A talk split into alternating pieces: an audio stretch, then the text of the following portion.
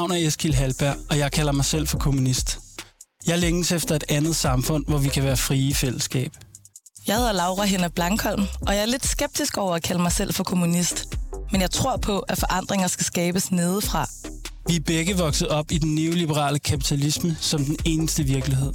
Men vi lever også i en tid med krise og voksende global ulighed over alt, hvor vi kigger hen. Derfor må vi lave det hele om, og derfor må vi arbejde for en revolution. Sammen med eksperter, aktivister, kunstnere og kammerater har vi sat os for at genformulere en kommunisme for det 21. århundrede. En kommunisme med klassekamp, klimakamp og kamp mod racisme. Men hvad betyder revolution egentlig? Hvad kan vi se med fra historien, og hvad skal vi efterlade? I programmet jagter vi det mod og begær, som ulmer over alt. Vi skal finde ud af, hvad der skal rives ned, forløses og bygges op. Vi kommer til at tale om, hvordan et nyt samfund skal se ud, og hvilke strategier vi skal bruge for at nå derhen. Med andre ord skal vi hver tirsdag mødes i et værksted for revolutionen. Vi har kun vores lænker at miste, men en verden at vinde. Velkommen til Revolutionen, en verden at vinde. 2022, det var året, hvor vi lavede et program, der skulle være en drejebog for revolutionen i Danmarks mest borgerlige mediehus. Navnet Revolutionen, det kom fra cheferne herinde, og en verden at vinde, det kom vi selv med. Det er inspireret af en sætning i det kommunistiske manifest. Radioprogrammets mission var at gentænke hele venstrefløjen.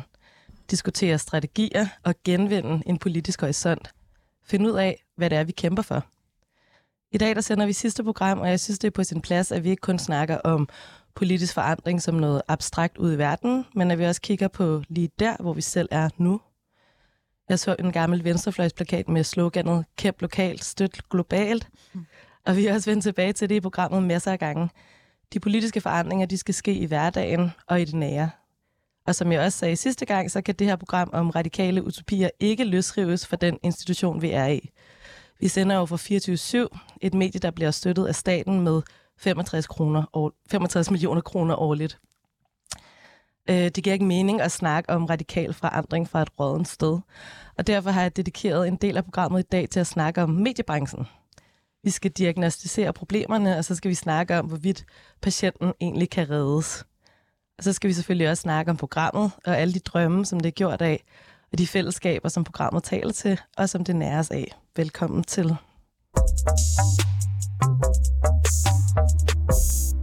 Og så vil jeg gerne byde velkommen til dagens gæster. Johanne Myggen, du er forfatter, og du har skrevet den bog, der hedder Kærlighedens År, som der også handler om prekariatet, og du er tidligere journalist igennem 20 år. Ja, det er jeg vel. Shit. Velkommen til dig. Og øh, Felicia Sar, du er journalist her på 24 og så sender du de programmer, der hedder Banat og Baby og Boomer. True. Velkommen til dig. Tak fordi I vil være med til at kigge lidt nærmere på øh, mediebranchen sammen. Øhm, og hvis vi starter med dig, Johanne, altså du har arbejdet som journalist i mange år, som sagt, og du, en, du var en del af den her tradition med at lave øh, radiomontager i DR, som der var en af mine sådan helt store journalistiske fascinationer. Og så har du også skrevet for Weekendavisen i 10 år, eller et eller andet. Øhm, og du fortalte mig, at du var glad for ikke længere at være i mediebranchen. Hvad, hvad var problemet med mediebranchen? Mm, altså, der er både en, hvad skal man sige, en, altså en sådan helt strukturel, hvordan er mediebranchen øh, skruet sammen.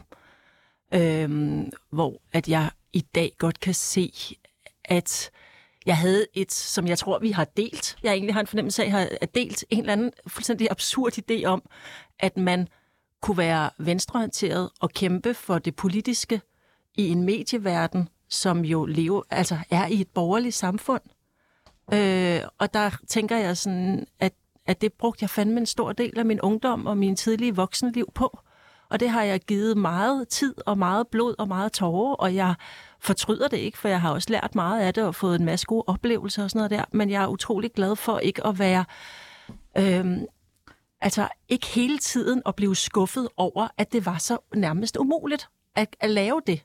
Altså, jeg, jeg tror, at jeg gik ind i mediebranchen med en idé om, at Danmarks Radio og fra altså da det var et stort public service hus, stadig eksisterede. Jeg troede på, at Weekendavisen havde plads til, til mangfoldighed, og at hele den der idé, sådan, som den borgerlige presse sådan, taler om, om, at der er plads til diversitet, at det mente de. Det gør de jo ikke. Og derfor så er det sådan, altså det er jo lidt håbløst at være der. Og så er jeg bare, altså selvom at arbejdsforholdene som forfatter ikke på nogen måde er bedre, og jeg tjener betydeligt mindre og sådan noget der, så er jeg utrolig glad for ikke at være en del af den der sådan, vi er en stor familie, ej vi arbejder, ej vi trykker os selv af, ej vi er så fede, ej, ej, ej, ej har du set, hvad, at vi fik en deling? Altså så glad for ikke at være med i det show mere. Ja, så det var noget med det der med, at, at den, det, som vi kalder for den offentlige samtale, eller medielandskabet det hele taget, er meget sådan strømlignet, og du oplevede at løbe panden mod en mur i det. I... Ja, det gjorde jeg især i de sidste år på Weekendavisen, og det var en kombination af, at, at jeg blev mere venstreorienteret, og avisen blev mere borgerlig. Og der blev mere, mere, mindre og mindre plads til, at vi kunne udvikle os i et frugtbart samarbejde, men så er arbejdsvilkårene jo også blevet noget helt andet. Altså når du siger sådan, når du siger, at, at at du husker mig fra radiomontagen, ikke? Altså, jeg, jeg har lavet et par ægte, sådan, ægte montager, ikke? Tre måneder til at lave 45 minutters radio. Det, altså selvfølgelig var det også, altså tingene gik langsommere dengang, også sådan rent, altså, men, men der var bare en helt anden ro og tid til det, og også en plads til på en eller anden måde, at, at være reelt undersøgende, som ikke rigtig eksisterer i medieverdenen mere. Mm. Hvornår gik det galt, ønsker jeg spørge? Jeg ved det ikke. Det, ja, jeg ved heller ikke, om man kan snakke om sådan et, øh, et turning point på en eller anden måde, hvor tingene ændrer sig. Altså sådan, må, måske, det, måske det er også det der med, når der er en, en generel neoliberalisering i samfundet, at så går det også ligesom ind og forværer sådan, hvad kan man sige, de strukturelle forhold i mediebranchen endnu mere. Øh, jeg ved det ikke. Men vi skal i hvert fald vende tilbage og snakke mere om det der med, øh, hvad, det, hvad det så er for nogle arbejdsforhold, som der gør sig gældende, og hvordan det kommer til udtryk. Øhm, du sagde, du har, du har lavet nogle radiomontager, men du har faktisk også været på det program, der hedder Klubværelset, ja. hvor jeg var praktikant. Ja. Øhm, så ja, det var også på en måde derfor, jeg tænkte, at vores veje har krydset på nogle lidt øh, forskudte tidspunkter. Altså, jeg har altid lidt undret mig faktisk over, at det, det er sådan et paradoks, at medie, altså arbejds, mulighederne for at få et godt liv, arbejdsliv i mediebranchen, bliver dårligere og dårligere og dårligere. De er betydeligt dårligere for min generation, end de var for generationen, der var før mig. De er totalt umulige for jer. Mm. Og så alligevel, så ved I det bare så meget. Alligevel står og, altså, her. og jeg er sådan lidt sådan, mm, altså girls, mm. altså hvorfor finder I ikke noget andet at lave? Ja. Men Phyllis, det er måske en meget god anledning til at spørge dig, fordi at der er noget, der siger mig, øhm, at du faktisk har været med til at stille sådan ret mange kritikker af mediebranchen igennem dit virke som journalist. Du har været på Information, du har været på Politikken, og nu er du her på 24 med dine, mm. to af dine egne programmer. Hvad, den, den kritik, som du ligesom har stillet, hvad, handlede, hvad har den handlet om? Den har primært handlet om den der udbredte grad af nepotisme og rygklapperi, altså hvor det faktisk bare, jeg kan ikke komme i tanke om andre brancher, hvor de to øh, ligesom stortrives, også bliver honoreret. Og så tror jeg, at når man kommer udefra, især fra et hjem, hvor faktisk man ikke øh, har haft stor tiltro til medierne, altså da jeg sagde, at jeg ville være journalist, så var det sådan, at hvorfor? Mm. Det er jo ikke rigtig set nogen fidus i det. Jeg kunne min farfar var sådan, er du sikker på det, fordi så bliver du sendt til alle mulige brandpunkter, og det er der ikke nogen mænd, der kan lide. Men øh, så, så det er også sådan en branche, som er svær at komme ind i, fordi der er så mange sådan indoptaget koder, og du skal, hvis du kommer sådan udefra, så hvis du ikke helt ved, hvordan øh, jargonen ligesom er, så kan det faktisk være ret svært sådan lidt at knække ja. i starten. Og hvad er det for nogle, hvis, hvis vi skal prøve at sådan, øh, diskere det lidt, altså mm. sådan, hvad er det for nogle koder, som man skal kunne, når man kommer ind altså i den her branche? Jamen det, altså i min optik, nu har jeg jo ikke været journalist i så mange år som Johanne, men indtil videre, så har jeg i hvert fald gjort mig den opdagelse, at øh, det rygklapperi, altså det er ligesom at slikke røv. Ja. Det, det er meget vigtigt. Det, det er det, det handler om. Og, og også øh, altså sådan selvpromovering i form af, hvad du lægger op på Twitter. Og, mm. øh, journalister er jo enormt bejlangledelige. Mm. Du skal se sit navn blive sådan mm. påklistret alle mulige steder. Det er jo det der med, når du udkommer, så får alle jo en holdning til dig. Og deraf så skal du ligesom hæve dig over alle andre, fordi at ja, du er ikke bare øh, en hvem som helst. Du er faktisk en, som... Øh, du er nogen. Ja, som har et navn på, på et stykke blank papir. Jamen, der er måske en tendens til, at, at journalister, det der med, det er meget sådan... Øh, det er virkelig en sådan øh, fundamental del af ens identitet, eller det er hele ens identitet på en eller anden måde at være, være journalist. Og det, det er svært at måske og helt at udpege, hvor er det, den der kultur starter, og hvordan er det, den bliver opbygget, og hvordan bliver man selv en del af det, men der er i hvert fald også sådan en, en, en glorificering af det der med, at der ikke skal være noget andet end ens arbejde. Mm. Det, og det tænker jeg på, øh, Johannesen, det, det snakkede vi også en lille smule om, men hvordan, hvordan tror du, det har formet dit liv, altså i det hele taget, at være journalist? Jamen, det har jo været mit liv. Altså, det har jo været det sted, hvor at... Øh, det har faktisk ikke primært været det sted, jeg havde mine venner. Jeg har altid, også fordi, at jeg ikke har læst journalistik, så min, min omgangskreds har faktisk været, været nogle andre. Men det har været, altså, jeg har været i kærester med folk fra mediebranchen. Jeg har hængt ud. Det har været der, jeg festede. Det har været der, jeg ligesom... Og det, og det har også været meget det, jeg var. Altså sådan, først Johanne Myggen Danmarks Radio, og så Johanne Myggen Weekendavisen. Og det er så sjovt, fordi det er sådan en mærkelig blanding, ikke? Fordi på den ene side, så er man sig selv, og det er dit navn. Men på den anden side, så er du jo også ejet af Weekendavisen. Altså, du er jo også Johanne Myggen Weekendavisen, så der er jo også på en eller anden måde sådan et, et dobbeltforhold, hvor du også er repræsentant for en organisation, ikke? Mm. Øhm, og skal stille sig regnskab for alt det, der er udkommet på Weekendavisen. Ja, men også hvor at, at det, du selv siger og gør, på en eller anden måde også bliver læst ind i en Weekendavis sammenhæng, øhm, som jeg i starten nød, fordi jeg var utrolig stolt af at være blevet ansat der, og som, altså som linjen blev som den blev på Weekendavisen, altså fik det større, mere og mere klaustrofobisk med, fordi jeg havde svært ved at se mig selv i projektet, og jeg pludselig også sådan oplevede, at der var folk, der tog afstand for mig, fordi jeg var Johanne Myggen Weekendavisen. Ikke? Øhm, så, så det er jo, altså, men, og det, det, det, jeg synes, det er så utrolig svært nogle gange, det der med, at når man er et, et kreativt menneske i et neoliberalt kapitalistisk samfund, så er det arbejdsmarkedet, man har at være kreativ på. Øhm, og det betyder også, at man professionaliserer alt sin altså sit skabertrang og sine relationer ind i det der arbejde. Ikke? Og, og, og det gør også, at alt kreativitet bliver til præstation. Mm. Og det, altså jeg har en øh, veninde, som er fotograf, som lige pludselig har begyndt sådan at, øh, at arbejde i lær. Og hun sagde sådan, at det at, ligesom at lave noget, bare fordi det skulle være sjovt, mm. det, var hun, det var hun helt uvant med. Mm. Altså, at, at sådan, og jeg er jo også fra den generation, det tror jeg måske, I er lidt mere kritiske overfor, altså, hvor at vi virkelig troede på, at det, der var, det, der var sådan, det var at have et spændende arbejde. Mm. Jeg kan virkelig sådan huske, at altså, jeg havde læst statskundskab, alle mine venner kom ud og blev embedsmænd, og de snakkede om, det er så spændende, og det er så udviklende, og jeg var sådan, okay, vildt nok, eller sådan, ikke? Altså, mm. det er mm. røvsygt, det de fleste af dem laver. De har utroligt travlt, de er meget tæt på beslutninger, det er et kig i sig selv. Men det er jo meget kedeligt, meget arbejdet, ikke? Mm. Og det måtte man jo aldrig tale om, fordi, det, altså, fordi vores mantra var det udviklende arbejdsliv, ikke? Øh, og, og samtidig havde vi jo ikke særlig meget plads til andre dele af vores liv.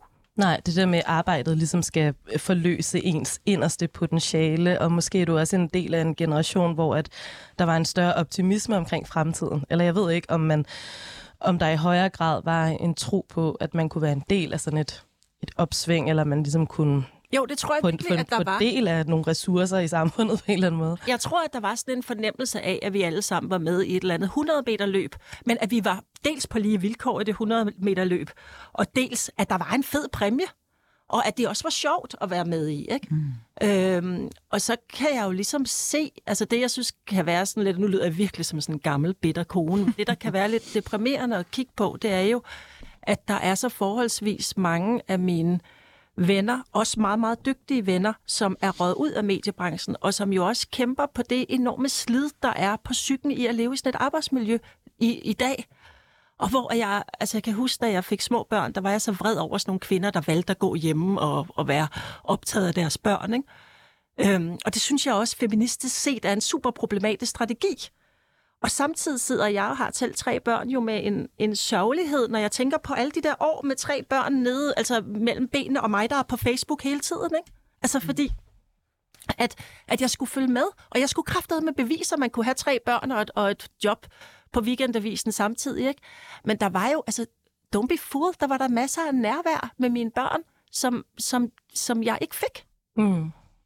Det giver da helt vildt god mening. Altså, og det er det der med, at det ligesom er alle dele af ens liv, som det, som det bliver en del af. Jeg tror, bare for mit eget vedkommende, nu har jeg jo ligesom bedt jer om at dele, hvad, hvad I synes, der har nogle af dilemmaerne her, men altså for mit eget vedkommende, der tror jeg meget, det var det der med, at jeg så jo meget sådan journalistikken på sådan et meget idealistisk plan. Altså det der med, at det var et redskab til at forandre verden og give en stemme til dem, som der ikke bliver hørt, og øh, kunne være sådan... Øh, magtkritisk og fortælle historier og sådan noget. Men jeg, jeg tror også altid, jeg synes, at mediebranchen har været et, et rigtig hårdt sted at være. Altså den her uforudsigelighed og den her meget sådan stærke øh, individualisme, som det på en eller anden måde sådan, øhm, som det fordrer. Altså at man, man skal kunne være en alle sine kollegaers konkurrent, men på en velafbalanceret måde, hvor at man jo øh, også er rigtig sjov og hurtig i replikken, og ligesom har den, den rette relation til, til cheferne på en eller anden måde. Øhm,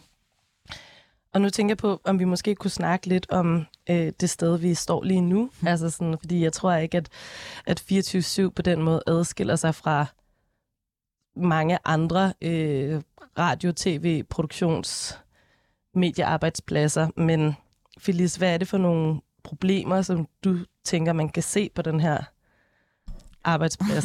Don't get me started. Og nu er jeg tilfældigvis også tillidsrepræsentant her på radioen.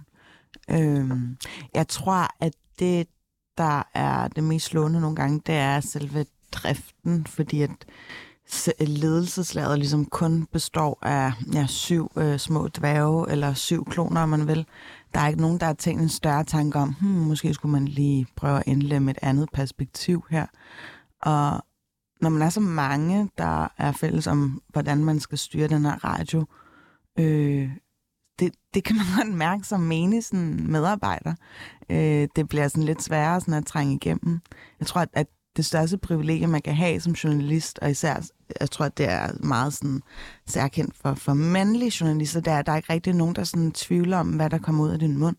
Ja, at, at det, du, det, du siger, det bliver anerkendt som Det må være en utrolig dejlig sådan fornemmelse at gå ind til, altså ind til verden på, det der med sådan, alle, alle tror på, hvad der kommer ud af din mund. Hvorimod øh, jeg opfatter sådan mange af mine ja, kvindelige medarbejdere eller kollegaer, og sådan, de, øh, bare, bare det at få en anerkendelse af, at, at det er ens sådan, ægte oplevelse af tingenes tilstand eller situation, det kan godt være sådan en lidt svær kamp. Så jeg tror, at det er sådan mange, øh, den manglende sådan, diversitet, og den manglende også bare sådan, øh, nu har jeg jo været til et hav af TR-kurser, og noget af det, som jeg har taget rigtig meget med, det er det der med, at jo længere tid du har været leder, øh, jo mere skrumper din empatimuskel. Mm. Og det synes jeg er vildt symptomatisk for, for især medielederne, fordi at mange af dem har faktisk ikke som sådan gået på nogen sådan, de er ikke uddannede ledere. Altså dem, hvor du bliver leder på i mediebranchen, er jo typisk, hvis du har været en rigtig, rigtig god journalist, en profil, har gjort dig bemærket, og så bliver du ligesom, altså så avancerer du op i ledelseslaget, men der er ikke som sådan nogen måske, der har sådan særlig indsigt i, hvad det vil sige at lede. Og det, det synes jeg, det praller også meget af på, på stemningen, eller sådan arbejdsjargonen. Så, så der er noget af det, som Johanne også var inde på i forhold til den her strømligning, den her sådan meget ensartethed i borgerlige medier, eller måske medierne afspejler jo også ret tit sådan, øh, det øvrige samfund, hvor der er jo sådan en ret borgerlig øh, politisk konsensus, mm. kan man jo godt sige. Øh, så det er også meget jeg synes det, også, det gør sig gennem på sådan nogle centrum venstre avis. Ja, Ja. Altså, jeg tror, at jeg havde jo læst information, siden jeg var 17 år, og jeg forbandt det sådan med noget eksperimenterende, og her var det de frie tanker, og, øhm, og så da jeg kom der ind, så jeg tror faktisk, jeg fik sådan nærmest blev sådan lidt desillusioneret af at være derinde, fordi jeg fandt ud af, der er rigtig mange herinde, der der øh, citerer Heidegger på en bestemt måde, og der er den der meget sådan øh, stammementalitet, altså vi gør sådan her, eller vores selvforståelse er sådan her, fordi vi mm. er rundet af en modstandsavis, ikke? Mm. Så, så det synes jeg til tider også, at man altså der er lidt, lidt tid til uh, selvrensagelse, i hvert fald i de der centrum venstreviser, fordi de bruger jo også meget tid, eller sådan spalteplads, eller også på leder plads faktisk om at altså, tale diversiteten op og vigtigheden af kvoter og så videre, ikke? Men de starter jo ikke lige frem med egne rækker. Det synes jeg er vildt interessant. Man skal jo også huske, at der er sket en udvikling i medieverdenen, altså over de sidste 50 år, hvor at journalistfaget oprindeligt var et typisk mønsterbryderfag. Det var sådan et fag for, for, øh, altså for de kvikkeste i underklassen, fordi at det var et fag, hvor man faktisk kunne få en uddannelse med løn. Mm. Så sådan en som for eksempel Grete Lise Holm, der kom mm. sådan helt fra under Danmark, men der er rigtig mange i den generation, der har den baggrund. Og i dag er det jo vendt om. sådan så at det dels er et, et fag, hvor man gerne skal kende nogen. Min vej ind i mediebranchen var også, at jeg kendte en, der tog mig i praktik. Man skal så også kunne arbejde relativt, altså, altså tjene, leve med at tjene relativt få penge samtidig med, at man skal bo i København, hvilket siger, altså jeg vil ved på, at langt de fleste i jeres generation bor i forældrekøb. Hvad er det for nogle mennesker, der har råd, altså hvor forældrene har råd til at købe en lejlighed, ikke? Mm. Øhm, og jeg, altså, jeg synes, det er ret morsomt at se nogle gange, fordi altså, altså inden på min gamle avis, både på, altså der var der, det gik jo nærmest i arv. Altså, der er jo virkelig mange... Altså, jeg begynder jo at se mine gamle kollegaers børn stige mm. op i medieverdenen. Altså, i virkelig høj grad. Hvad tænker du om det? Jamen, jeg tænker, at det betyder, at Altså, at hvis man ligesom synes, at en af de kvalifikationer, der er ved at være journalist, er at kunne tale med alle, så er det dybt problematisk og at have en, altså at have en baggrund, hvor man har interesseret sig for meget, fordi at, at eliten, når den kun lever med sig selv, så at den, altså sådan, den måde, den går ud og laver historier fra Ishøj på, er et særligt måde, mm. hvis man aldrig nogensinde har været i Ishøj før, øh, de historier, man bliver født, altså, altså føde med. Altså for eksempel sådan en lille sjov ting. Jeg har været meget optaget af hele det der øh, indberetningssystem, hvor at øh, man forældre bliver indberettet. Og det har jeg, fordi jeg bor i Sydhavnen, og Sydhavnen har utrolig mange enlige møder. Mm. Og vi har en Facebook-gruppe, og så skrev jeg ud, at der er nogen, der har prøvet at blive indberettet til myndighederne. Og der var altså måske 15, der skrev til mig, og det er ikke, fordi jeg er også akademikerbarn, men jeg har nogle ting, som gør, at jeg har et netværk i det der miljø. Det var der jo ikke nogen af mine kollegaer på Weekendavisen, der havde for de boede på Østerbro, de var vokset op der. Mm. Altså, de havde, ikke nogen, altså, de havde ikke nogen erfaringer med at sidde og snakke over i skolen med en eller anden underklassekvinde, der så fortæller, at hun blev indberettet for vold mod sine børn, vel? Mm. og hvad det betød. Og det er jo, altså, det er jo sådan, hvad skal man sige, elitens problem. Og den, det problem har ikke været så stort i medieverdenen i tidligere generationer, og er blevet ekstremt stort nu. Men det peger lidt igen på det her, som I har været inde på gentagende gange, at der er altså et diversitetsproblem, fordi det handler også om, hvem der er journalister. Øh, men hvis vi lige prøver at pakke de, de der mere sådan strukturelle arbejdsmæssige forhold ud, fordi det skal vi nemlig øh, snakke lidt mere om nu. Altså sådan, hvad er det for nogle... Nu har vi været lidt inde på det. Der er noget, der handler om uforudsigelighed, mm. øh, som der meget tit hænger sammen med det her med sådan øh, prekære ansættelsesforhold. Øhm, hvad er det for nogle andre arbejdsforhold, som der ligesom er problemet? For eksempel her på 24 Øhm, jamen, altså her er vi jo faktisk ja, gudsbenået med at få en check jo hvert år, så, øh, så, så, så man kan sige, at, at de umiddelbare øh, måder at styre en medie på, hvor man er afhængig af, af nogle søger, man er afhængig af, at der selvfølgelig er et publikum, man læser og sådan noget. Selvfølgelig vil man jo gerne have, at radioen skal lykkes, så der er nogle lyttere, men, men dem kan man ligesom godt sådan stryge lidt af listen, man er lidt skånet for dem, fordi at, så kan man jo bare øh, ja, håndplukke lidt dem, som man synes, ja, man spejler sig allermest i for ledelseslaget. Nå, så du man... tænker faktisk, at de der støttekroner, altså at den, de her public service midler faktisk går ind og sådan øh, skaber nogle dårlige arbejdsforhold, fordi det både sådan jeg vil ikke se, altså, gør det er, muligt. Det er meget rart at have en fastansættelse. Jeg troede faktisk aldrig, at jeg skulle sige den sætning, fordi jeg, jeg er jo også barn af ja, sådan fremdriftsreform, men lige så meget også det pre- prekære arbejdsmarked. Ikke? Ja, lige præcis. Altså, jeg troede, jeg skulle være sådan en hangaround, indtil jeg brændte ud. Øhm, men, men jeg tror, at det, der er øh, meget særskilt ved at være en public service station, altså også hos Danmarks Radio, der er, pengene forsvinder jo ikke som sådan. Man ved godt, okay, vi kan blive beskåret, okay, det er et led i den udvikling og så videre, men, men pengene forsvinder jo ikke. Nu, nu ved man, at man har en sendetilladelse til det år, og det påvirker jo måden, man er jo ikke øh, afhængig af, at de lige pludselig forsvinder, de penge. Så, øh, så man kan faktisk godt sådan lidt tage sig lidt, som man vil. Nej, det er jeg så uenig i fra min erfaring på Danmarks Radio, fordi det kan jo godt være, at pengene ikke forsvinder til Danmarks Radio, men programmerne lukker jo en uendelighed. Mm. Så altså, jeg ved ikke, hvordan det kører på 24-7, men jeg oplevede der en, en dyb usikkerhed i ansættelsesforholdene på Danmarks Radio. Og det gjorde jeg faktisk sjovt nok også på Weekendavisen. Altså, Men tror du ikke, at lige snart man har været, altså lige snart man er inde i kridthuset inde hos Danmarks Radio, så er det jo ligesom en, en ladeport og overflod, der bare åbner øh, sig? Nej, overhovedet ikke. Nå, det er i hvert fald mit indtryk, at dem, der bliver fastansat på Danmarks Radio, de kan i hvert fald, altså... Nej, det er den største myte. For det første har de jo meget jævnlige fyringsrunder, så du er jo på ingen måde sikker. På den anden side er der meget få, der bliver fastansat. Muligvis er det anderledes i, i det, der hedder sådan den klassiske nyhedsjournalistik, mm. hvor de jo netop har det der. Men stort set alle andre programmer inden for Danmarks Radio bliver jo, altså Altså, så, så skal jeg måske bare tale ud fra et 24 udgangspunkt. Ja. ja. Altså, jeg, jeg, oplever, jeg oplever, at den der usikkerhed i ansættelsesforholdene er ekstrem lav i alle, altså ja. i alle de arbejdspladser, jeg har været. Og det her er jo bare en statistik for mit eget liv. Ja, ja. Jeg, var, altså, jeg var aktiv som journalist, mm. fra jeg var 21. Jeg fik min første fastansættelse, da jeg var 40. Mm.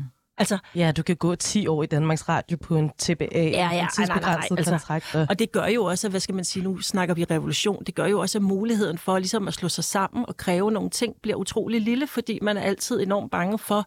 Og, og derudover, altså der har lige været stor fyringsrunde på ja. DR. Jeg kan jo se, at de helt systematisk har fyret dem i min generation, der har været kritisk over for udviklingen i DR. Så det er jo reelt, ja. det er reelt ødelæggende for dit jobsikkerhed at kritisere det medie, du arbejder på. Ja, lad os prøve at se, om vi kan få nogle, øh, nogle bud udefra på, hvordan man så kan øh, takle de her ting. Fordi normalt så vil jeg jo, øh, når man står i nogle udfordringer i forhold til sine arbejdsforhold, så er fagforeningen måske et nærliggende bud. Øh, så lad os prøve at øh, snakke med nogen derfra.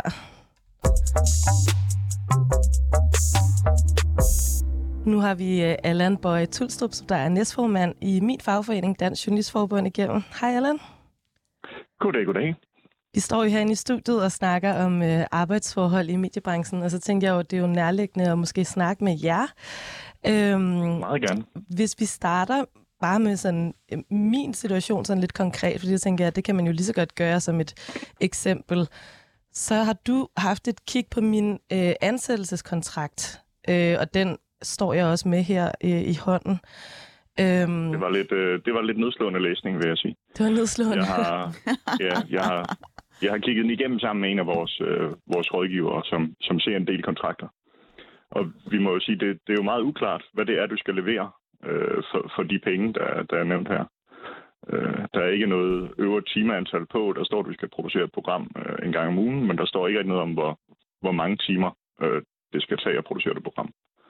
Der står heller ikke så meget om, hvorvidt du er ansat som, øh, som selvstændig med CVR-nummer, eller om du er lønmodtager freelancer. Det kan jeg så forstå på dig, det, det er som selvstændig, og, og når det er det, så er det jo et meget lavt øh, honorarniveau, der er her, fordi, øh, fordi der jo netop ikke er pension og ferie og, og alle de her ting øh, efteruddannelse, som man skal sørge for at lægge ind i sin pris, når, når, man, øh, når man ikke har det fra arbejdsgiveren. Og det, jeg tænker, det her er udtryk for, for at hele podcast-producentbranchen øh, er, er sådan nyt territorie. Det er stadigvæk noget Wild West, øh, og der er mange, der er båret af engagement, når de starter sådan et, øh, et, et lille producentfirma, uden at de nødvendigvis ved ret meget om, hvordan man har ansatte, øh, eller hvordan man tjener penge for den sags skyld.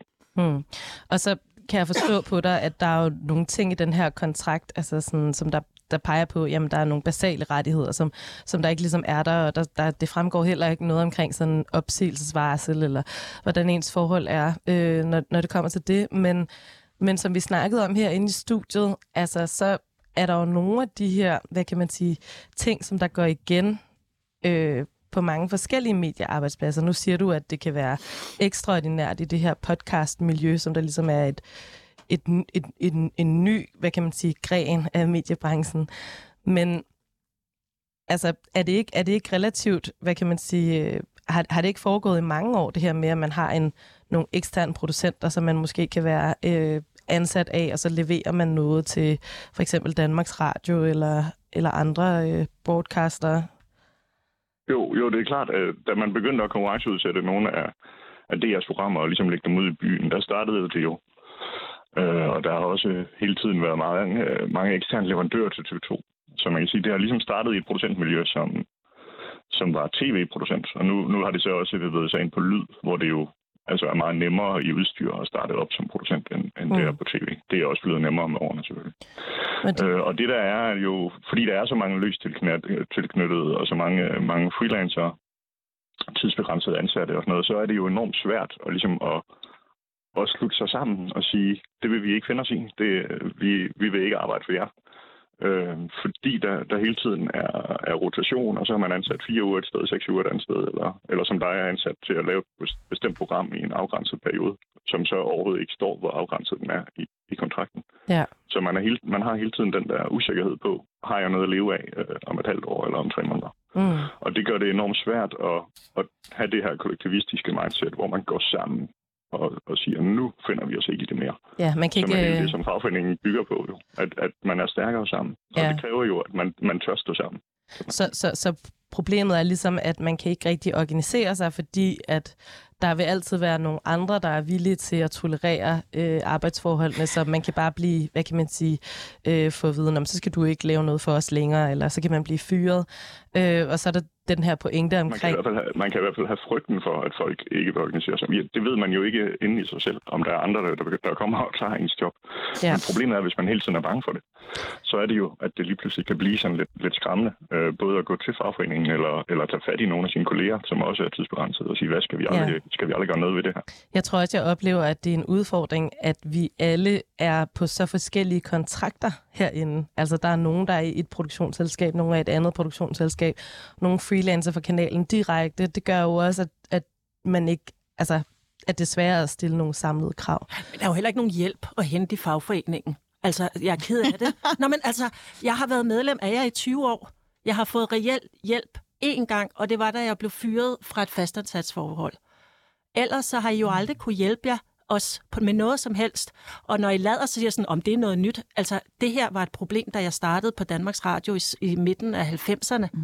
Det har altid været sådan, og Journalistforbundet har fuldstændig sovet i timerne, fordi at de først og fremmest har været de fastansattes fagforening, og de fastansattes fagfor- er er der bare blevet færre og færre af, og I har aldrig arbejdet for, at vi skulle organisere os, og I har aldrig arbejdet med at påpege de vilkår, vi møder. Hvad siger, du, det, hvad siger du til det, Allan? Altså, er det noget med, at, at, at Dansk Journalistforbund ikke rigtig er i trit med den arbejdsvirkelighed, som der egentlig er for os journalister? Øh, jeg, jeg synes, det er en lidt unfair kritik, fordi vi faktisk øh, altså, har haft fokus på freelancer øh, siden 1977, da, da freelancegruppen blev oprettet. Vi har jo løbende stillet krav i forhold til bedre forhold for freelancer, både på, på DR, og vi har det også som modkrav I er bare ikke i kommet igennem med et eneste, et eneste krav. I er ikke kommet igennem vi med har, noget vi som har jo helst. en, vi har jo en freelance-aftale på DR, for eksempel. Med, er så med dårlig. aflønning. Den er så dårlig, og den har nærmest ikke flyttet sig, siden jeg var freelancer i slutningen af 90'erne. Honorarerne har ikke steget. I har gjort et virkelig dårligt stykke arbejde der, og jeg er stadig medlem, men jeg forstår faktisk ikke, hvorfor. Nej. Okay, der, der er i hvert fald mm, øh, delte holdninger herinde i studiet i forhold til, sådan, hvorvidt at øh, Dansk Journalistforbund i hvert fald kan være sådan et, et svar på nogle af de her problemer. Øh, jeg vil bare lige stille et andet spørgsmål, som vi har snakket om, vi, og vi også lige skulle snakke om. Det der med stress, fordi at jeg er i den situation, at min kollega er sygemeldt med stress, og det er jo noget, som sker re- ret hyppigt i den her branche, og jeg synes tit, at problemet bliver, at det bliver gjort til den enkeltes problem. Mm. At, at når den her person gik desværre ned med stress, men nu skal vi prøve at finde nogle måder, hvor den her person kan komme tilbage og arbejde igen. Men det bliver ikke så meget en anledning til at ændre på de mere sådan grundlæggende ting, som der er på arbejdspladsen, som der var, øh, hvad kan man sige, årsagen til stress. Hvad, hvad er jeres erfaring med det her med stress, altså sådan i, i branchen? Journalister har jo også en lavere levealder. Hvordan, hvordan arbejder øh, DR med det? Du har helt ret i, at det er et kæmpe problem, og det er det på, på rigtig, rigtig mange arbejdspladser. Øh, altså, vi har... Øh, øh, vi har jo en, en psykolog tilknyttet, som, som rådgiver, og, og som kan blive hævet ind øh, på, på arbejdspladser, hvor, hvor der er store problemer og noget. Og det, altså, der er simpelthen så meget at lave for, for ham. Øh, og Der, er, er, der, er der I psykolog? overvejet at ansætte en mere? Er der en psykolog til at håndtere stress på, i hele branchen øh, som fagforbund? Der, der er jo en, øh, en psykolog, som vi har til at, til at rådgive, øh, når, når vi bliver kontaktet af enten af medlemmer Okay, eller, ja. eller af arbejdspladser. Øh, men altså, stress er jo et arbejdsmiljøproblem, og det er jo en, en, et arbejdsgiveransvar, at folk ikke, ikke bliver syge af at gå på, ansvar, øh, på arbejde. Men hvis der jo ikke er nogen sanktioner for arbejdsgiverne, så kan de jo bare stadig fortsætte. Ja, men, men altså, der, der skulle jo gerne være sanktioner, og det er jo også sådan, at, øh, at Arbejdstilsynet i de her år har et særligt fokus på mediebranchen og laver ekstra tilsyn for at finde ud af, om mediebranchen har et, et særskilt øh, Mm. problem. Og det, det håber vi jo meget, at de her tilsyn vil vise, at, at der er, fordi det er klart vores opfattelse, at rigtig, rigtig mange i vores, øh, vores branche går ned med stress. Det er jo også blevet en, en folkesygdom i rigtig mange andre brancher, så det er jo ikke sådan, at det er isoleret til mediebranchen. Men det er helt, øh, helt entydigt øh, et problem. Øh, noget af det handler om, tror jeg, at at der simpelthen har været sådan en, en supermandskultur øh, i branchen, hvor, hvor man bare skulle finde sig i alting, og det var, man skulle være hård, og man skulle virkelig kunne arbejde op til en deadline, og, mm. og virkelig bare, bare bide det i sig, fordi så var man virkelig rigtig i mediebranchen. Ja, jeg tænker øh, det helt og det klart. tror jeg, vi er blevet indhentet af øh, rigtig meget, at, at der simpelthen er måske en generation af ledere, der er opvokset i det, uden at have forståelse for, at, at det er et mere komplekst arbejdsliv nu. Man har flere ting, man skal forholde sig til, og, mm og hvis der er noget, man kan blive syg af, så er det jo altså dårlig ledelse, uanset om man er tilknyttet som freelancer eller man er fastansat. Jeg har i hvert fald ikke nogen bud på, hvordan at man kan lave de her kulturændringer, og heller ikke helt, hvordan at, at Dansk Journalistforbund kan være en aktør altså i forhold til det, men du kan jo nok fornemme, at der er en del frustrationer herinde blandt os journalister i studiet. at en psykolog er jo en meget individualiseret løsning. Ikke? Altså det er sådan interessant, at det er Journalistforbundets svar, det er, at vi har en psykolog. Jeg har det sådan et, hvor er det strukturelle niveau her? Altså, hvor er kravene? Altså, noget, noget af det, vores øh, psykolog blandt andet gør, er jo at arrangere kurser i bedre ledelse for, for nogen. Øh, vi har haft et, et forløb sammen med Producentforeningen for, for tv-producentbranchen i forhold til simpelthen at gøre lederne i den branche bedre. Øh, sådan at de hurtigere bliver opmærksom på, på de øh, signaler, der kan være, hvis man har dårligt arbejdsmiljø, men også hvis man har, har mange stressmeldinger, at man hurtigere kan sætte ind. Mm. Simpelthen for, og, og det er jo sådan noget, vi blandt andet er med til at udvikle. Det, vi er helt med på, at det her er ikke et individuelt problem. Det Nej. er jo et problem for den arbejdsplads, der har mange stresssygemeldinger. Men, øh, og det er den arbejdsplads, der har et problem. Men Allan, vi skal, vi, skal, vi skal videre og snakke om organisering på nogle andre måder øh, herinde i studiet. Men mm. bare lige her til sidst, hvordan... Øh, hvad synes du ligesom, der vil være næste skridt for os? Altså sådan, øh, nu, har vi, nu har vi snakket om, at, at der er en hel masse sådan, hvad kan man sige, øh, kritisable arbejdsforhold herinde på, på 24-7. Altså, er det noget med at prøve at holde et møde, eller hvordan, hvordan tænker du ligesom, man som arbejder kan organisere sig herinde? Ja, som, som øh, enkeltperson er det jo rigtig, rigtig svært at gøre noget, og derfor vil et, et møde, hvor vi deltager, eller, eller man bliver enige om at, at sætte sig sammen enten i huset eller uden for huset og snakke om alle de problemer, der er. Snakke åbent om ens arbejdssituation og arbejdsmiljøproblemer. Det synes jeg klart er et, er et godt sted at starte. Mm. Øh, og at blive klar over, hvordan er forholdene egentlig for den enkelte freelancer eller løstilknyttede, hvordan er forholdene for de fast ansatte, og, og hvordan kan vi dele erfaringer og måske dermed også udvikle nogle, nogle kollektive krav, som vi kan gå videre med. Kollektive krav og nogle strategier. Øh, men tusind tak, fordi vi måtte ringe dig op i hvert fald øh, og stille de her spørgsmål. Ha' en rigtig god dag. I lige måde. Hej. Det var Allan Tulstrup, som der var næstformand, som der er næstformand i DJ. Øhm, altså, hvad, hvad tænker I oven på den her, øh, oven på den her snak? Altså, har I fået nogle andre, øh, andre idéer til, hvordan den her forandring den skal ske? Altså, på mediearbejdspladsen? Der, der er lidt... Øh, jeg bliver altid lidt modløs, når jeg hører mit fagforening, som jo, altså også som tager, så er man jo egentlig også fagforbundets ansigt udad til jo. Det, så bliver det jo nærmest sådan en identitet i sig selv. Øhm, jeg kan huske, da jeg skulle starte i praktik, så øh, blev der lavet en ny praktikantaftale, hvor de satte øh, praktikantsatsen ned. Øh, faktisk med hele 3.000 kroner. Når man er journalistpraktikant, så får man, øh, altså man er på lige vilkår, eller man bliver set med øjne, som i, at øh, du skal faktisk levere den samme produktionsmængde som alle andre journalister, på trods af, at du er i, øh, i en læringssituation. Men, men, men de satte sådan, øh, ja, satte sådan ned med 3.000 kroner, kunne jeg melde mig ud øh, i protest. Og så, øh, så der jeg altså ligesom fandt ud af, at jeg gerne vil netop skabe nogle forandringer nedefra, så er det jo lovpligtigt, at du ligesom for at være TR ligesom skal være medlem af et fagforbund. Og så tænker jeg, okay, nu går jeg ind til det her med åben sind, og, og nu er det ikke, fordi jeg vil sidde her og referere for de her lukkede møder, vi har med alle mulige andre TR, men, øh, men det, det er helt klart, at der er den der øh, forskel på at være fastansat, og at, at de bliver helt klart også øh, forherliget. Altså det er jo fællesoverenskomsten og de goder, som er indbygget i den. Og så er der alle de andre, som man jo faktisk ikke rigtig er tillids... Jeg er jo faktisk simpelthen ikke TR for dig, Nej, Laura. vi kan ikke rigtig organis- altså, du kan ikke rigtig hjælpe mig på den måde i forhold til, sådan, hvordan det vil være på en anden arbejdsplads, at man kunne gå til sin tillidsrepræsentant, hvis man oplevede nogle øh, problemer. Så på den måde, så er TR'en jo ikke øh, altså sådan kollegial, eller altså i ordets bredeste forstand. Det er jo kun en, en en, en hvad skal jeg sige, bestemt skare af medarbejderstaben, ja. som... Øh... Det bliver en lidt symbolsk titel, når der er så mange, hvad kan man sige, medarbejdere, for hvem det ikke er relevant i hvert fald at snakke med tillidsrepræsentanten.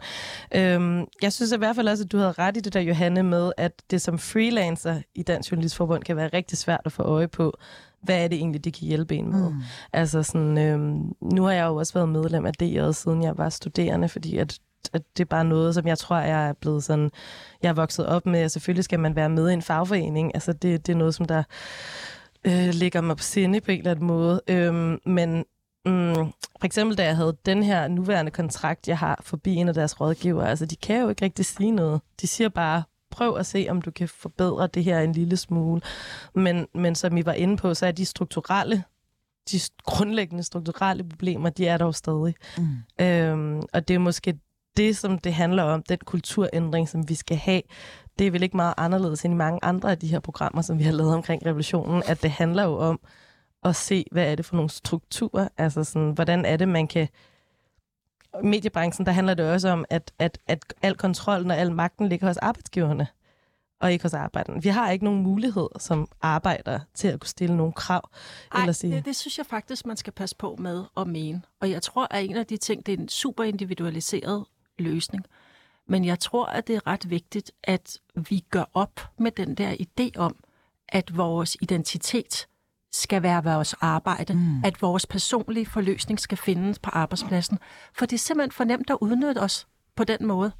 Og jeg tænker sådan, altså jeg tænker sådan, det er jo ikke en strategi for at ændre medieverdenen, men nogle gange så kan jeg spekulere på, at det vil, altså når man er forfatter, så bliver man nødt til at skille sin kreative produktion ad fra det, man lever af. Og man bliver nødt til at sætte sit forbrug ned, fordi man kan ikke tjene penge. Det har været de to valg, jeg har begået. Og det kan jeg mærke, der er der noget kreativt og kunstnerisk frihed i. Altså nogle gange så kan jeg tænke, hvad laver du på 24-7, Laura? Du er venstreorienteret. Hvorfor laver du ikke dit eget medie? Hvorfor sidder du og gør det her? Ej, men jeg har prøvet alle de der ting, Jamen, Johanne. Jeg har prøvet men... at være i DIY, selvorganiseret, venstrefløjsmedier og alle de der ting. Og det, du ved ikke, det er fordi, jeg tror, det er, sådan, at det, det er jo altid et dilemma på en eller anden måde. Skal du være inde i institutionen, ja. hvor du kan få nogle ressourcer, og så skal du samtidig døje med nogle virkelig dårlige arbejdsforhold stadigvæk? Skal du være uden for institutionen, og så skal du på en eller anden måde organisere alting selv, og også være underbetalt? det, jeg har hoppet ind og ud af institutioner på mange, på mange tidspunkter. Det kan vi snakke mere om. Men, men jeg vil bare sige, at jeg har prøvet mange forskellige måder at prøve at være journalist på, øh, og ligesom ikke øh, hvad hedder sådan noget, indlade mig på de præmisser, som der er øh, i øh, institutionerne. Men nu vil jeg gerne lige nå, fordi vi skal snakke mere om de her ting. Øh, vi skal snakke strategier for, hvordan man som arbejder på en eller anden måde kan, kan skifte måske det her øh, magtforhold, eller kæmpe for bedre arbejdsforhold. Men jeg vil gerne lige nå at snakke om det, som jeg har kaldt for mediebranchen og patriarkatet, inden vi går til pause. Det vil jeg gerne lige benytte muligheden øh, for, når, når nu I to er her i studiet. Øh, to øh, øh, feminister i mediebranchen, øh, mig selv inklusiv. Øh, jeg snakkede med en øh, redaktør, som der sagde, at man kan altså ikke regne med at beholde sit arbejde lige så snart man er fyldt 40 som kvinde i mediebranchen. Mm. Er det, øh, har I hørt om det? Altså det her det er en statistik fra min gamle arbejdsplads, Weekendavisen. Weekendavisen var i mange år faktisk et sted, der var rigtig godt for kvinder, og hvor rigtig mange kvindelige talenter blomstrede. Det er ikke tilfældigt, at en virkelig dygtig journalist som Lone Frank er vokset op på Weekendavisen, eller Anna Libak, eller øh, alle mulige andre damer, virkelig dygtige damer. Øh, og det var vi blandt andet, fordi, tror jeg, at vi havde en kvindelig leder, som øh, egentlig ikke sådan havde fokus på det, men som var god til at se kvindelige talent, og som også på en eller anden måde regnede det traditionelle kvindelige stof som værdigt. Ja, og ja. det gjorde det nemt. Og så fik vi, øh, så skiftede vi fra Anne Knudsen til Martin Krasnik, og han gjorde det, som rigtig mange ledere gør, øh, og det er, at han renser ud i sin... Øh, sin når man starter. Altså, når man starter. Ja. Og det er især vigtigt at gøre på weekendavisen. Det har jeg stor respekt for, fordi man har så stor frihed, så hvis man, man skal sætte et hold. Det, der er bare interessant, det er, at han fyrede i løbet af de øh, tre øh, år, jeg var der, jeg ved ikke, hvordan det så ud i dag, der var der sådan igen og igen fyringsrunder, der blev fyret i, i alt 12. Ud af dem, der var to mænd og to kvinder under 40. Og det altså 12 fyringer af fastansatte på en arbejdsplads, som jeg ikke tror har haft meget mere end 40 fastansatte. Det er en voldsom reducering, Og det kunne virkelig mærkes. Så man kan sige, at det, der skete, det var, at weekendavisen blev forynget, men det blev ikke forynget hos de, fordi at, altså, de gamle mandlige eksperter blev siddende, altså Lars Bugdal, Arne Haraldis, Hans Mortensen, dygtige, altså det, det synes jeg også, det skulle, det er ikke det. Men, men dem, der ligesom blev skiftet ud, var alle de dygtige ældre kvinder. Og så kom alle de yngre, og så, så blev der ansat i stedet for en flok rigtig dygtige øh, ældre, eller altså yngre journalister, som var blandet køn. Mm. Og det, er jo, altså, det siger virkelig noget ret voldsomt om, hvordan det egentlig er at være kvinde i mediebranchen. Og 40 er jo ret vildt, fordi rigtig mange er jo først færdiguddannet, når de er i slutningen af 20'erne. Det vil sige, at man mm. som kvinde har omkring 13 år. 13, 13 år gør godt med i det arbejdsliv der. Øh, så det du siger, det er, at nogle af de der koryfæer, altså nogle af de der, hvad kan man sige, sådan øh, journalistiske sådan, øh, fyrtårn, eller sådan, der ligesom har rigtig mange år i branchen, det er altså mænd. Altså dem, der får lov til at have et helt arbejdsliv. Altså. Jeg kan se i hvert fald, at den der rolle som det eksperten, der sidder med den store grounded viden. Der er selvfølgelig eksempler på dejlige kvinder, altså, som vi jo også styrker. Mm. Ulla Terre, altså, yeah. har alt det der. Yeah. Men der er ikke særlig mange. Nej. Og de ryger meget hurtigt ud. Og for eksempel er det jo ret interessant, at hele kulturjournalistikken, den største forbruger af kultur i Danmark, det er ældre kvinder. Ja. Det er simpelthen det er dem, der befolker vores museer, vores foredrag, biblioteker, alting. Stort set alt kulturjournalistik laves af mennesker, under 40. Og de få folk, der ligesom bliver tilbage, det er de der mandlige koryfærer. Og hvad betyder det for vores kultursyn? Altså, hvad har det betydet for for eksempel vores sådan Danmarks musikhistorie, at det har været Claus Lyngård og hvad det hedder, Erik Jensen og sådan nogen, der har skrevet den.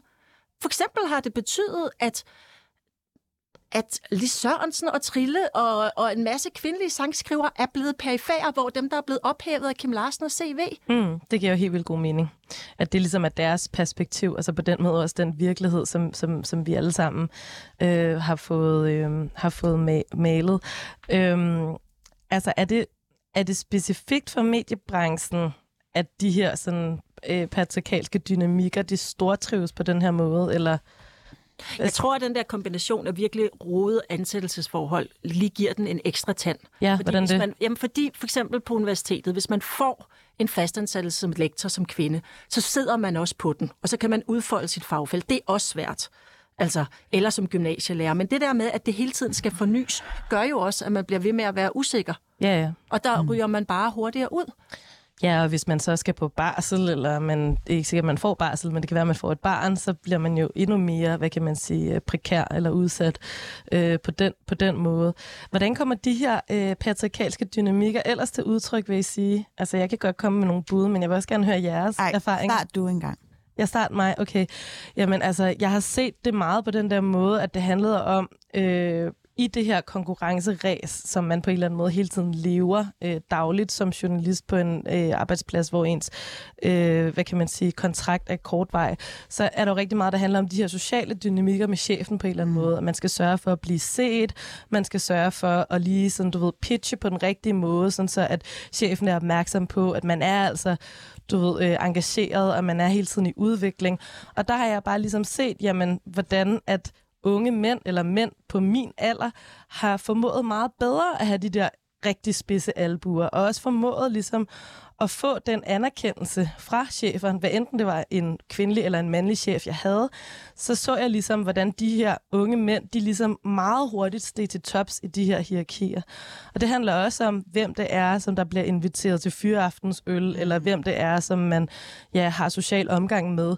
Og jeg har også set det herinde. Altså, Eskild og jeg, vi lavede jo det her program, og de første par uger, vi var herinde, eller, eller den første måned, Simon Andersen, han henvendte sig jo kun til Eskild. Altså, det var jo hele tiden, hver gang vi mødte hinanden ude på gangen, så var det hele tiden, hey Eskild, hvad så Eskild? Og sådan noget. Eskild, skal du ikke skrive en bog? Jeg skal mødes med nogen fra Gyldendal senere. Jeg nævner dit navn og sådan noget. og det var som om, at du ved, det er mig, der er uddannet journalist. Jeg, jeg føler, at jeg giver alle mulige ting til det her program, men han har ikke sådan indset min eksistens.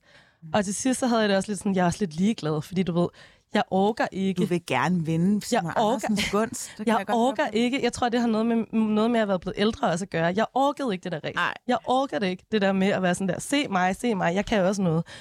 Men altså, det er også en dynamik jo. Mm. Det der med, hvis ja, hvis, hvis ikke eksistens anerkender du. Hvem er det, der får ros? Hvem er det, der bliver anerkendt for det arbejde, der bliver lavet? Og der er det bare sådan der, at feminiseret arbejde, kvinders arbejde, det bliver bare ikke særlig tit honoreret. Mm. Og det taler lige ind i den der kontekst af, at som tillidsrepræsentant, så, øh, og især som kvinde, altså fordi jeg tror jeg faktisk, jeg, jeg melder mig til, kun til posten, altså sådan, ja, altså det der med trykavl og modtryk, fordi der netop ikke var nogen kvinder i ledelsen, og så var jeg sådan, at nu skal jeg kraftedme vise dem. Og det er ikke, fordi jeg prøver at modarbejde ledelse. Man er jo sådan en holdspiller, man skal i hvert fald øh, være Det er omkring. Ja, ja, man er, altså, øh, øh, skal ligesom øh, altså fremhæve medarbejderperspektivet osv. osv. Ikke? Øhm, så alle kan gå på arbejde og sikre en god trivsel. Men jeg kan bare heller ikke være med, nu, har, nu nævnte Johanne jo Grete Lise Holm der, men hun skrev jo den der øh, dejlige kronik i sin tid, det der med, at mænd kan vidderligt ikke diskvalificere sig selv øh, i nogle ledende stillinger, eller i særskilt i mediebranchen, og det synes jeg bare stadig den dag i dag, at der er en rigtig, rigtig stor sandhed i. Ja, så det er ligesom, pointen er det der med, at uanset hvor mange skandaler, der ligesom omgager din person som mand i mediebranchen, altså du kan have den ene klage efter den anden, eller den anden personalesag efter den anden, men det er ikke fordi, du stopper med at få arbejde. Nej, nej, så bliver du jo honoreret som en butlerbasse, tror jeg, det hedder. Altså en af de ting, som jeg voksede rigtig meget op i, det var, at det ville ændre sig naturligt. Ja. Altså at det ville blive noget andet. Og der kan jeg virkelig huske mit første sådan chok over, at det gjorde det ikke. Det var, at der var for nogle år siden på alle de danske medier, der var der sådan ligesom sådan en chefredaktør-rokade. Det var der, hvor Christian Jensen, Rune Lykkeberg og Martin Krasnik blev ansat. Ja. Og det var jo første gang, at man kan sige, at min generation, eller dem, der bare var et par år ældre end mig, kom til fadet. Mm. Og der kunne jeg jo se, at der var ingen kvinder. Der var ingen kvinder, der blev budt indenfor i de stillinger der, vel? Og det har bare, altså det lærte mig, at, altså, at det var ikke sådan, det var. Jeg kan huske, at jeg er med i sådan en mediemødergruppe på, med sådan nogle meget fremadstormende kvinder, hvor vi alle sammen mødte hinanden i slutningen af 20'erne og fik børn samtidig. Og det er meget skægt, for vi har lige holdt julefrokost. Øhm, og der kan jeg jo konstatere, at der er øh, kun øh, to af dem. Er der overhovedet det? Der er i branchen i dag. Ud af otte. Mm. Ikke? Og vi var nogle af dem, der var allermest. Du har haft øh, en del af dem som øh, praktikantvejleder og sådan noget ude på DR. Øh, og det, det, det var jo fordi, at de ikke, altså, at vi ikke blev chefer, og vi ikke blev koryfærer, og så trak vi os også. Ikke? Og så trækker kvinder sig jo også hurtigere end mænd. Fordi der altid er noget andet, der kalder på os. Der er jo altid børnene og relationerne og alle sådan nogle ting. Og det kan man jo også godt se for, det, for de journalistpar, der er. Der er jo rigtig mange, der, altså det der med, at journalister ikke kan øh, danne par med andre almindelige dødelige. Du skal helst blive gift med en journalist, eller date en anden journalist. Og der kan man jo se, at manden jo slet ikke har det der store øh, mental load af arbejde. Altså han kan sidde over, og hans karriere er bare sådan fremadstormende. Hvorimod kvinden altså, øh, er slet ikke i samme leje som manden. Det er i hvert fald min egen empiriske lille undersøgelse af Vi foretaget. grinede også, nu har vi jo din chef Simon Andersens dygtige, dygtige kone, ikke? Og det er meget interessant, fordi at hun Nynne holder... Christensen. Nynne Græs, som har været deadline-vært, ikke? Altså der er det bare skægt, at når hun holder op med at være deadline-vært, så går hun ikke ind i cirkulation som leder. Så bliver hun freelancer, og det kan jeg se. Ja, der var ikke at, noget, der stod og ventede. Nej, altså jeg kan se, at de kvinder, som faktisk formår at skabe sig et navn, altså det bliver det, de kan. Mm. Så bliver de foredragsholdere ja. og alle de der Ja. ting. De bliver jo ikke chefer, ledere mm. på den måde. Og det er så et vilkår, ikke? I næste time, der skal vi tale mere om vores program Revolutionen her. Hvad har vi fået ud af det, og hvad er med deres mission på trods af mediebranchen? Så vi ses i anden time.